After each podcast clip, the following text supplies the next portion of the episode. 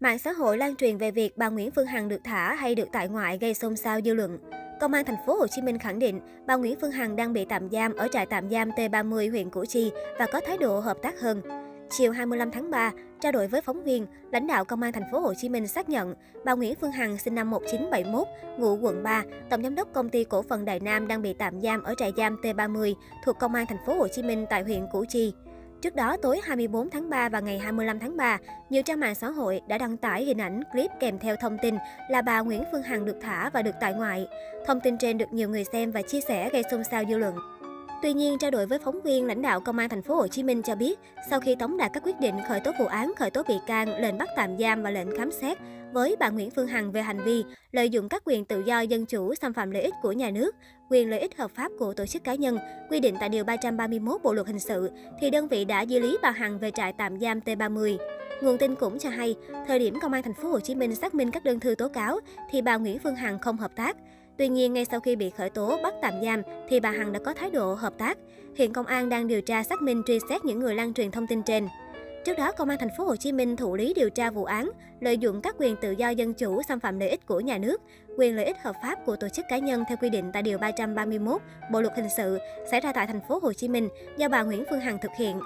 Theo điều tra, bà Nguyễn Phương Hằng đã lợi dụng sức ảnh hưởng của bản thân, sử dụng chức năng của mạng xã hội trên Internet, tổ chức nhiều buổi phát trực tiếp nội dung thông tin không kiểm chứng liên quan đến đời tư của người khác. Bà Nguyễn Phương Hằng cũng nhiều lần sử dụng những ngôn từ mang tính chất nhục mạ, xúc phạm danh dự nhân phẩm. Quá trình điều tra, bà Nguyễn Phương Hằng không hợp tác, coi thường pháp luật, nhiều lần tổ chức tập trung nhiều người đến nhà riêng của các cá nhân có mâu thuẫn gây mất an ninh trật tự tại địa bàn thành phố Hồ Chí Minh và các địa phương khác. Báo Người Lao động dẫn một nguồn tin cho biết, thời gian qua, cơ quan chức năng đã âm thầm điều tra, củng cố chứng cứ đầy đủ vững chắc.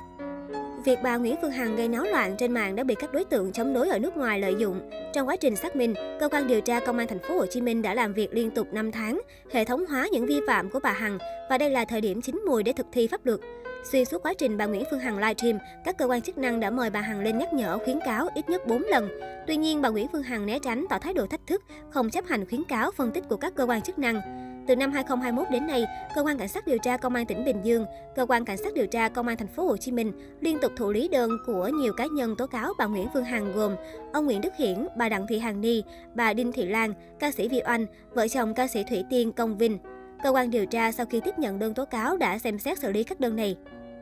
Được biết, tháng 4 năm 2021, bà Nguyễn Phương Hằng đã bị Sở Thông tin và Truyền thông Thành phố Hồ Chí Minh xử phạt vi phạm hành chính do thông tin sai sự thật, xúc phạm danh dự uy tín của Ủy ban nhân dân tỉnh Bình Thuận và Chủ tịch Ủy ban nhân dân tỉnh Bình Thuận.